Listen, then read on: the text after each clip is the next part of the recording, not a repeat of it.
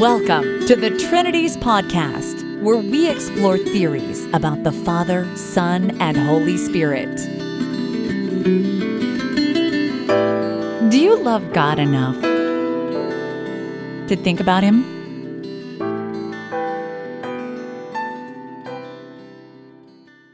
Episode one thirty-five, David Barron on Debating Jesus' Preexistence. In two thousand nine, Mister David Barron published the book, God and Christ, Examining the Evidence for Biblical Doctrine. He's currently working on a follow-up book. In April twenty sixteen, he participated in a formal debate with Doctor Dustin Smith at Atlanta Bible College, which is Mister Barron's fifth formal debate.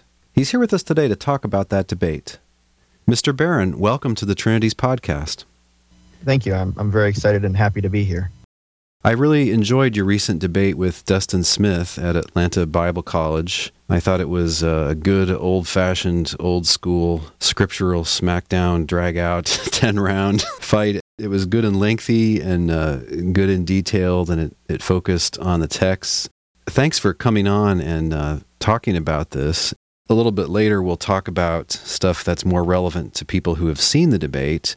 And here at the start of the episode, we will talk about some more background issues so people understand where you're coming from and encourage them to hit pause and go watch the debate and then come listen to the rest later. So if you're listening to this, I'll clue you in, at which point we might say a spoiler about the debate or something more relevant for people who have seen it. So, Mister Barron, how do you think the debate went? Were you pleased at how you did? Is there anything that you wanted to add or subtract from what was said there? Overall, I think the debate went really well. First, from an overall perspective, um, you know, there was a lot of good interaction on the different texts. We really got to explore some of the finer details of some of the texts in question that relate to this particular issue. So I'm glad that that was able to happen. Overall, in, in terms of, you know, my own performance in the debate, I'm generally happy with how I did. There are a couple of places where I wish I maybe had remembered a particular verse. You know, for example, when we spoke about the angel of the Lord in the Old Testament, I referenced a, a generic statement that somewhere in the Minor Prophets, there's a place where uh, a particular man is called the the angel or messenger of the Lord. And, and in that moment, I couldn't think of where that verse was. And now if I could go back, obviously, I would have said that particular verse. And one of the issues I had with my own performance in the debate was was a particular point where I misstated something about birth. We were talking about the meaning of the term Genesis, and Doctor Smith asked me if I believed that John the Baptist pre-existed his birth. And so we were talking about pre-human existence in that context, and I said no. But that's not quite accurate in terms of what I was trying to articulate, because there is having a pre-human existence, and then there's simply pre-existing your birth. And I would say every one of us pre-exists our birth in that we're in our mother's womb for nine months. And so in that sense, we are already in existence, but we're not necessarily alive and around and in the world. And so I would have liked to have highlighted that distinction in just the way the debate was going. It was, you know, relatively fast-paced at that point, and I simply misspoke. And so I did want to correct myself on that. I think we have to be really careful when we come to this particular issue around this topic, because from a, a social perspective, there are elements that tie into this, not to get controversial, but uh, for example, on the matter of abortion. Are we in existence during that that period? And if so, then we have a, a reason that we need to say, okay, maybe ab- abortion, not maybe, a- abortion is not okay. But at the same time, if we're going to say that we're not in existence before our birth, then we go into a very dangerous area where now we have, we've opened the door for things like abortion, because essentially what we're saying is that that child doesn't yet exist. And so I did want to just correct myself on that particular point. There's a couple other very minor things I wish I would have said differently or explored in, in a slightly different matter, but generally speaking, I'm pleased with the debate overall. One thing I appreciated was how you two went into some depth with some much discussed passages. One of them was John one, and another one was Colossians one. And you had some detailed arguments about those with one another, which are not often had. And uh, you were uh, rebutting and arguing against Doctor Smith's contention that the Word of God in John one is impersonal. Uh, it's like the Word of God you see in the Old Testament, which just then becomes expressed in the life of the man Jesus. It's not a pre-existing divine agent. You spent a lot of time on John and also on John one, arguing that no, that has to be taken as a as a self, as a personal being. But before we get to any of those details, uh, Mister Barron, how would you describe your current theology and Christology, and the kind of views that you have now? Are those the views that you grew up with?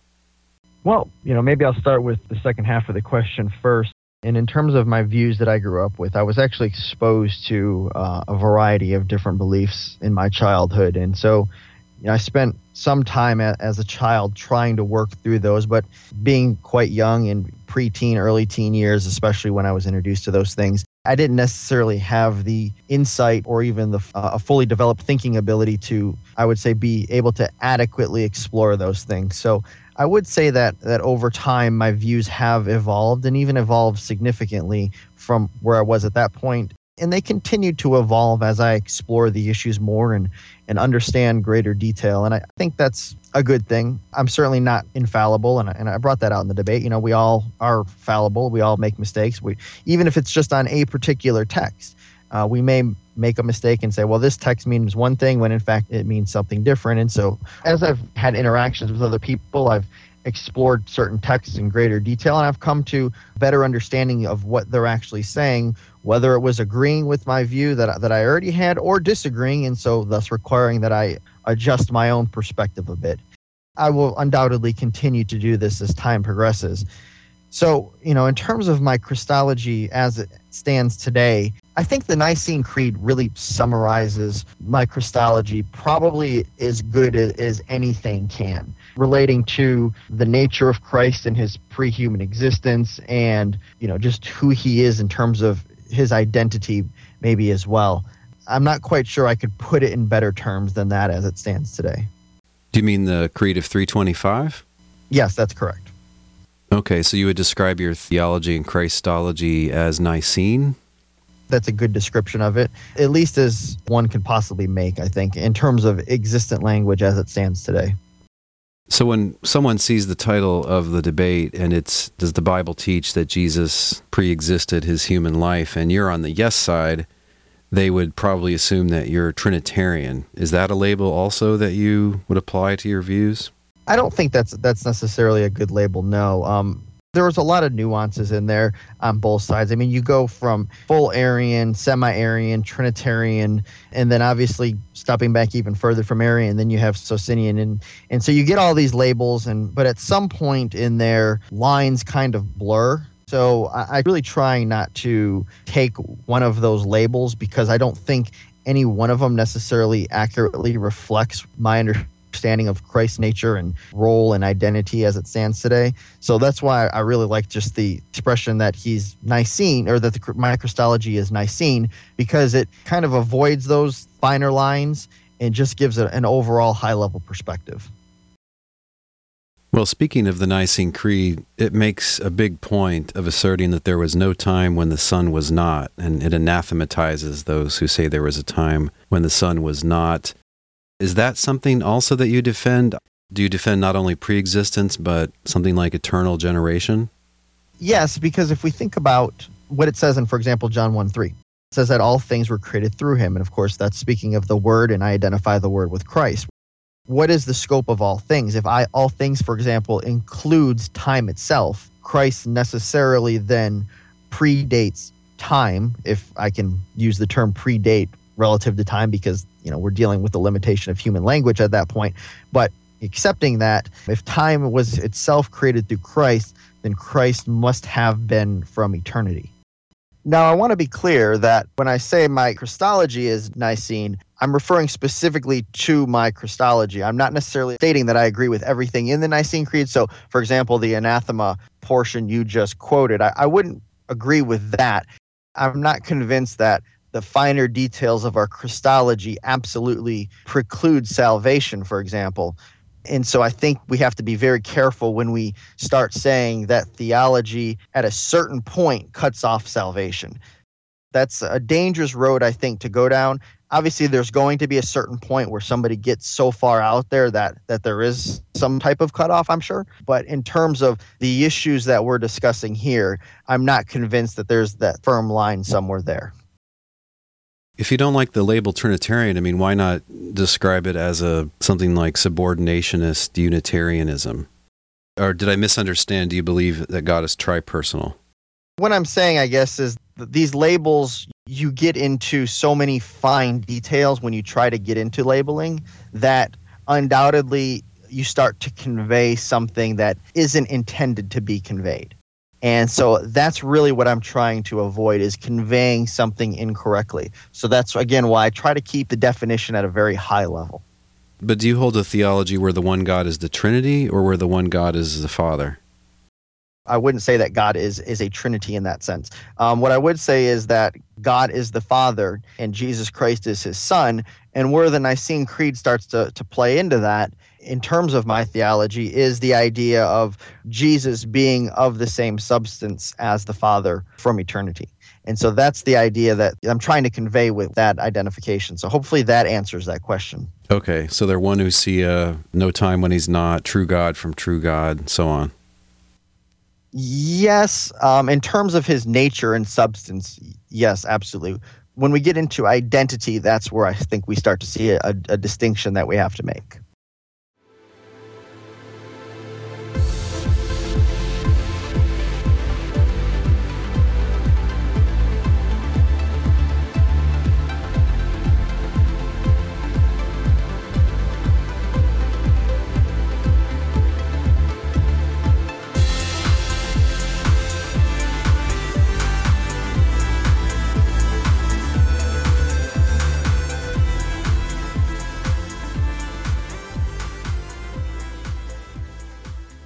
So, Mister Barron, in your view, why is Jesus' existence before his human life an important topic?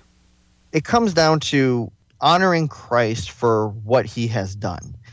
If Christ, for example, has been involved in creation and God has chosen to reveal that to us, it would seem to me that the purpose behind that revelation is to give Christ the associated honor with that activity. Similarly, with the events in the Exodus, if Christ was there, as I've argued in the debate, then similarly, he should be as- attributed the honor associated with those things. So it's really about ensuring that Christ gets the recognition for what he has done throughout history, not simply since he was born of Mary and then in his ministry and his death, burial, and resurrection.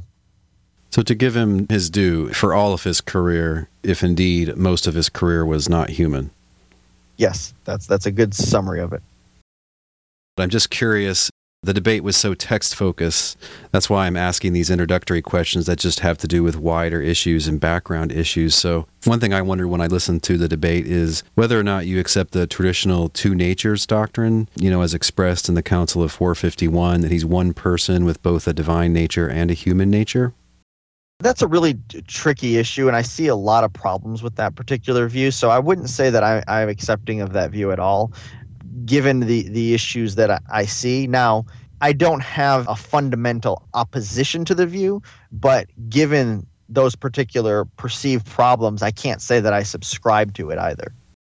So then the logos that existed in eternity with God, then in the first century, this becomes human.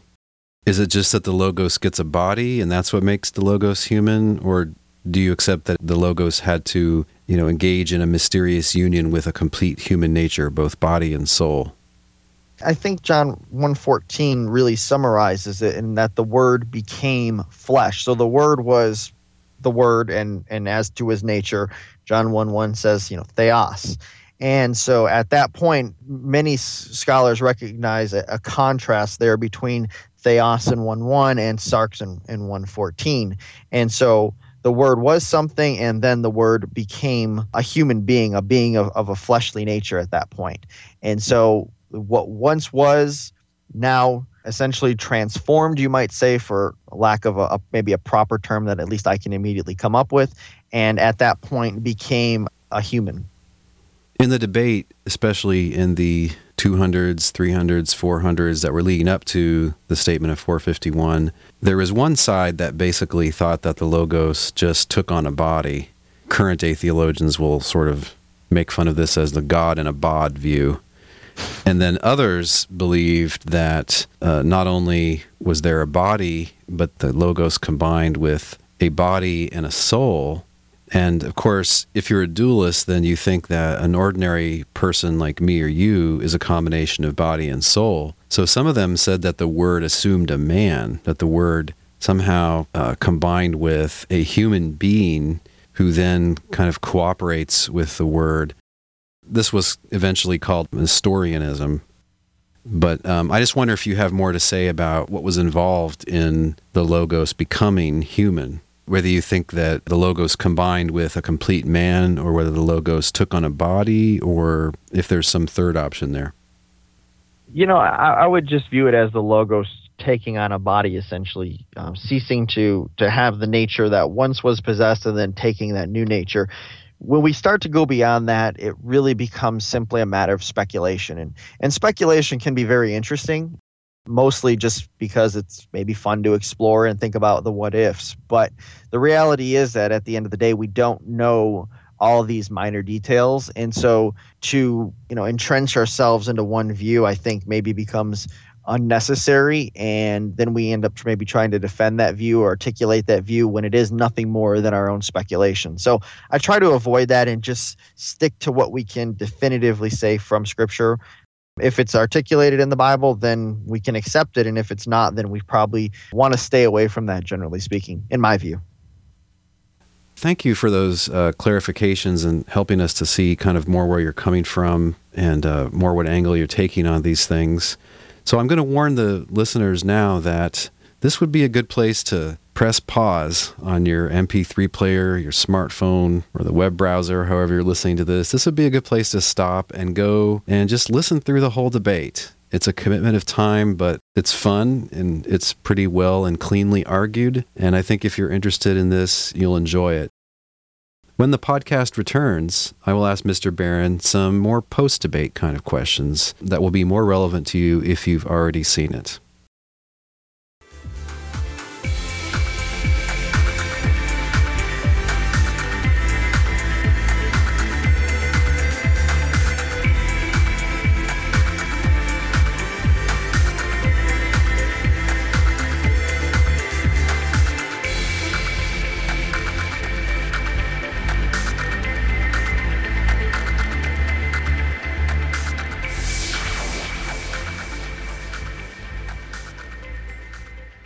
In the second portion of our talk with Mister David Barron, we're going to get into some questions that are more for people who have already seen the debate. Thanks again for doing this. I just wanted to ask you, Mister Barron, some questions that occurred to me. Of course, we can't re-argue all the detailed exegesis that you get into with Doctor Smith, but I wanted to ask you about the angel of the Lord passages in the Old Testament. And I noticed that when you made your case, you didn't really appeal to those passages, and I was wondering why that was, because some people would sort of lead with that. Well, one of the biggest issues when we come to those particular passages is that they're not explicit. Angel or, or, or messenger of the Lord is a very generic expression. One of the things I mentioned just earlier in our discussion here, and then also in the debate, was that there was there's a text in the Minor Prophets, it's actually Haggai one thirteen, where Haggai is actually called the messenger or the angel of the Lord.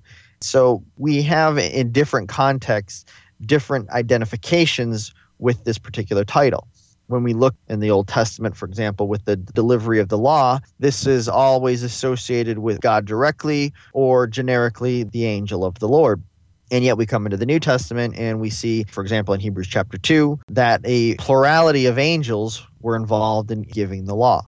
We have to be really careful in going to one particular text and saying, this angel right here is Jesus Christ. Because in those contexts in the Old Testament, we don't find any type of explicit identification. However, when we do go into texts I mentioned, for example, in First Corinthians chapter ten, and I also mentioned Jude five, we find references to Old Testament events where Christ is spoken of as having been the one involved in those activities. And so I think at that point we can safely say, okay, we go back, we see the original event in context. This must be Christ here because of that attribution. But I wouldn't want to go and, and just start pointing out every, you know, reference to angel of the Lord and saying, oh, this was Jesus, this was Jesus, this was Jesus, because we don't have in those contexts a clear identification. And speaking of places in the Old Testament where a lot of readers have seen Jesus, some people will put a lot of weight on Genesis one, let us make man in our own image. And then there's also the argument from Genesis nineteen. Isn't there, you know, a Yahweh in heaven and a Yahweh on earth? Doesn't this show that there's two Yahwehs? I noticed that those didn't really play a role in your argument either. Um, I was wondering if you could explain why. Sure. Let us make man.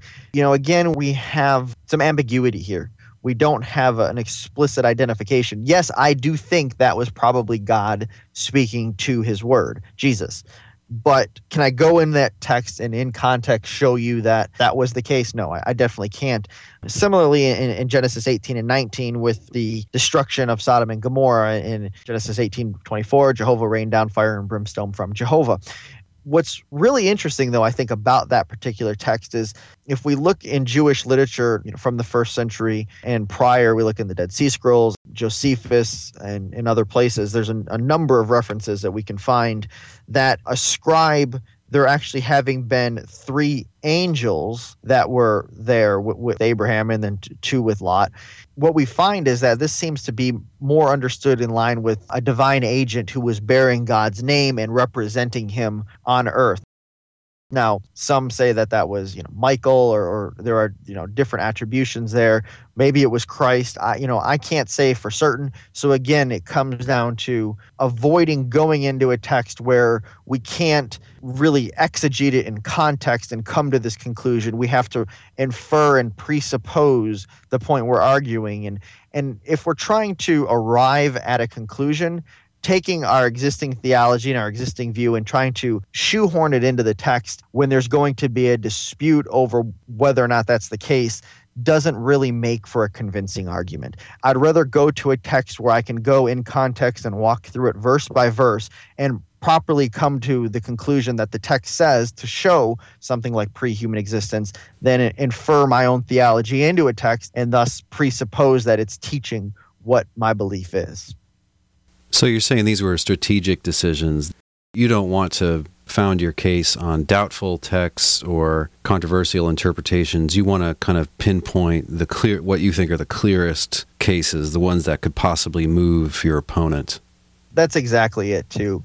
When we go to certain texts and context, I believe that we can start in, in verse one or verse twenty, wherever the, you know, that particular event transpires or tran- discussion transpires, and and just walk through it verse by verse and say, okay, what does this verse mean in this particular context, given the language that is used, given the events that were transpiring, given the type of literature it is? When we can do that, that's how we can make a convincing argument, because then we're allowing the author of the text to speak to us and tell us what he's trying to say rather than impose our own views into the text.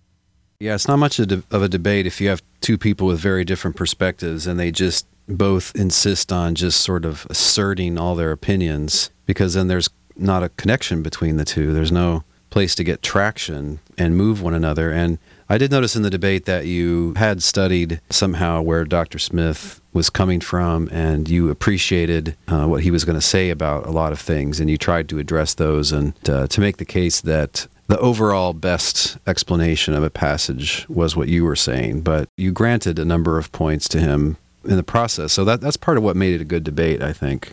Whichever side you take, it's good to see people really connect and wrestle like that. Yeah, I don't think we need to um, necessarily take a contrary position to somebody just for the sake of taking a contrary position. If somebody makes a good point, we should grant that point, because at the end of the day, as I mentioned, it's about trying to let the author of the particular book we're reading tell us what he's trying to say. And so when Doctor Smith made good points or made points that, you know, overall that are just true and I have no reason to dispute exegetically um, or historically, then I certainly want to grant those points. At the end of the day, obviously, I didn't think that any of those points either were in contradiction to what I was trying to say. If if that had been the case, obviously, I would have either been wrong on the whole issue and so thus necessarily conceded that point and, you know, why have the debate? Or I would had to have worked out somehow how those things were compatible, you know, that being my view and, and the point I was conceding. But that being said, you know, I, I had studied um, his work. He obviously recently, uh, I guess last year, completed a, a book giving three views on Christology. So I was able to read that. He's written some other papers and done some YouTube videos. And and so with that in mind, I was really able to study out his position and and probably came um, to the debate maybe with a little bit of an advantage from that perspective in that I did have a a detailed understanding of the arguments that he at least was most likely to use. And so I was able to work from that as my foundation. I imagine he must have done some research too. I haven't talked to him about this, but I, I do know that you have done some debates. I mentioned in my intro that this was your fifth formal debate. So he probably uh, hit the YouTube for a little opposition research. And then, by the way, I am going to put some links to those previous debates for people who are interested in seeing some more. Mister Barron, much of this debate focused on the gospel according to John. Now, why start there rather than with texts which seem to say that Jesus was involved in creating the cosmos? I think it comes down to being able to paint the most complete picture, which I think is what John does.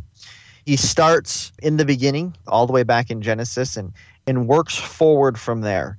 And so establishes the, the existence of the Word, who, whom I've argued is, is presupposed, I believe, to be a person in the prologue, and then attributes creation to the Word, and then again to Jesus in, in verses three and ten.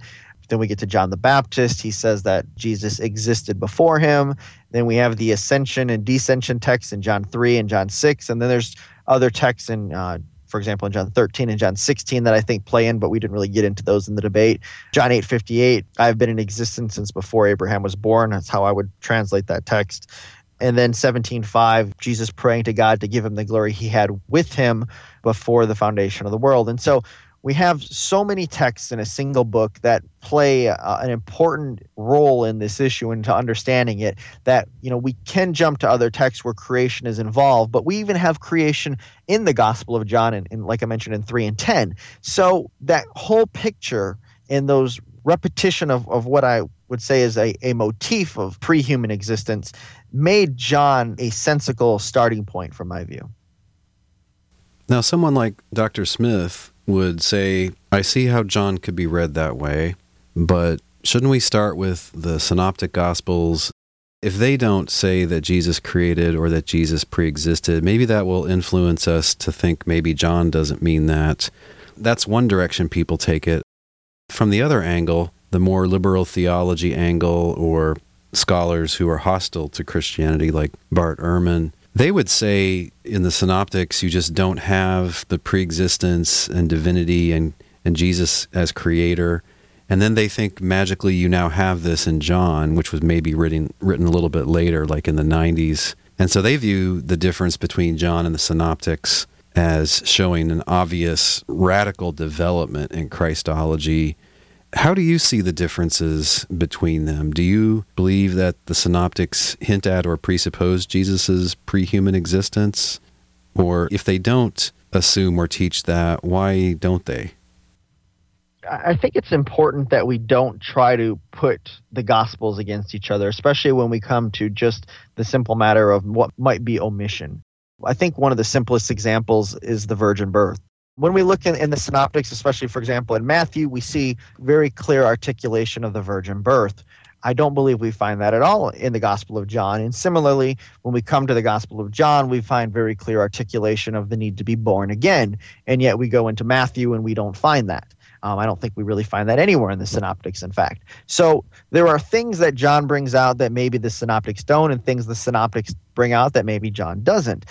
At the same time, when we look in the Pauline epistles that certainly predate the Gospel of John quite significantly, we find a lot of these ideas of pre-human existence within them, for example, in, in First Corinthians and also in Colossians. And Philippians two is one we didn't get into in the debate. That's a very, very disputed text and a very, very difficult text. Mm-hmm. Um, but that may be, you know, another place where we find it as well. What we find then is that, yes, the synoptics don't have much in the way of, of dealing with pre-human existence, but that's not necessarily to say that they didn't believe it, but it wasn't their goal or their motivation. Their goal was to express the life of Christ with the culmination in his death, burial, and resurrection. John, on the other hand, comes back after the fact and gives a, a much larger picture, a, a more of a... Uh, cosmological view, starting from well before the birth and moving on into uh, him becoming a man and then everything that happened thereafter.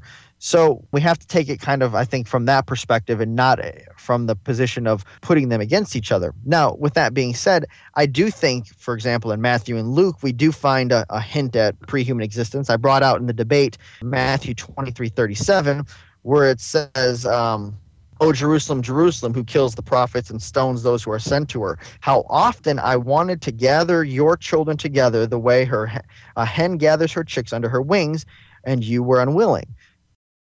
Jesus had only been to Jerusalem a handful of times, and he brings in this idea of, of the prophets who had been sent and stoned uh, historically. And so it seems that in the statements, there's that presupposition that this desire extends all the way back throughout these prophets being sent. And so is, is much more involved than, than just a matter of during these past three years, that handful of times that he had been there. So I do see pre-human existence in, in, in, for example, this particular passage. But overall, no, I, I don't think they have a very much of a focus on pre-human existence at all. I don't think that's part of the point that they're trying to, to make to their audience. So do you not accept the recent evangelical argument that whenever Jesus says, "I have come to do this or that," then the reader is supposed to infer, ah, he must have come from somewhere to here, and so therefore he existed before he was here, like in heaven?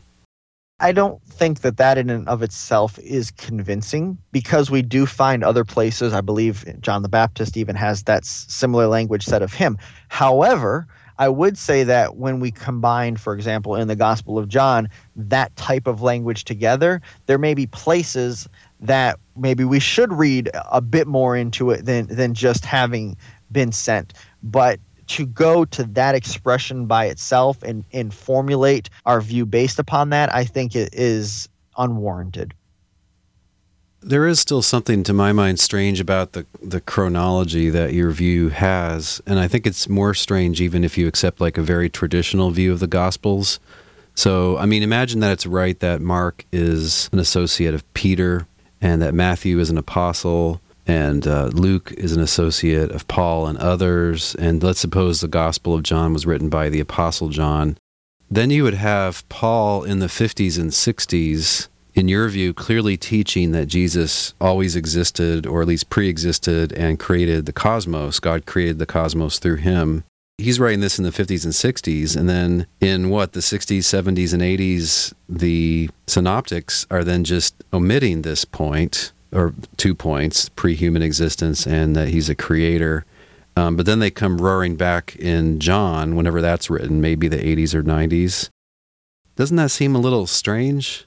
The evangelicals smooth this out by saying that, well, actually the synoptics do teach pre-existence. It's just very subtle, or they're, they're sort of clearly hinting at it or something, but not quite saying it. Well, again, I, I do think, especially in Matthew and Luke, we do have the, the at least this one hint of, of pre-human existence.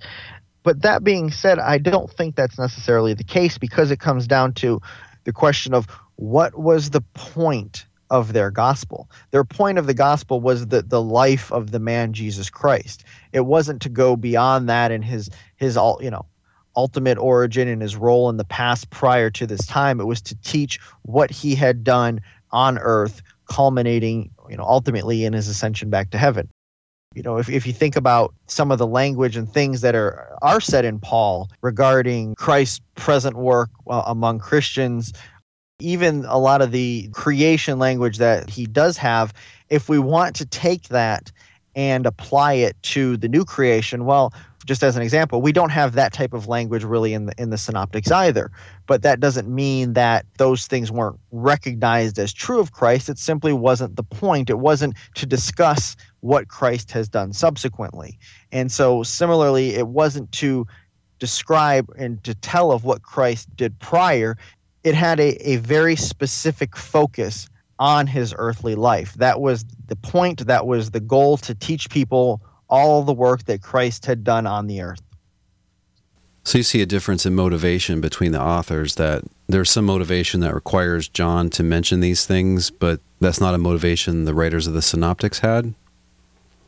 Well, I think John coming after the fact is actually trying to give a more complete picture. They had a very specific focus. Now John is coming back after the fact and taking some of the ideas that we do find, for example, in Paul, and developing those further and explaining those further so that people can make sense of them. Because you do have the Pauline epistles where, where he is talking about Christ's role historically in the Exodus, in creation. And then you have the Gospels that are giving the story of Christ's life on earth. And so you, and certainly there were undoubtedly oral traditions that surrounded all of this as well. And then you have John who comes along and really takes it all and puts the puzzle together and, and explains it in a way that anyone who had all these different pieces could then understand. Mister Barron, thanks for talking with us. Thank you very much.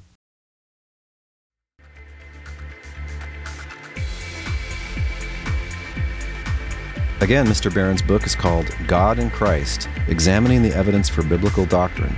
You can find out more about Mister Barron at his website called scriptural truths dot com. I encourage you to check out the debate. It's easy to find on YouTube, and also it's embedded in the blog post for this podcast episode. Next week, we'll hear from the other debater, Doctor Dustin Smith, with his thoughts about the debate.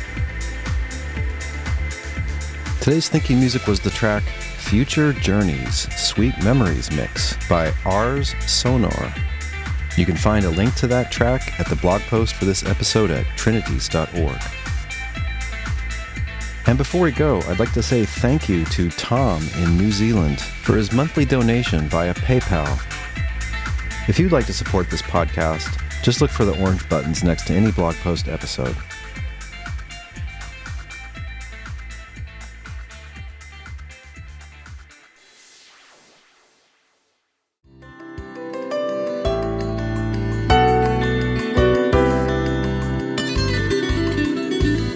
Thanks for listening. We'll see you online at trinities dot org. Till next time, don't forget to love God with all your mind.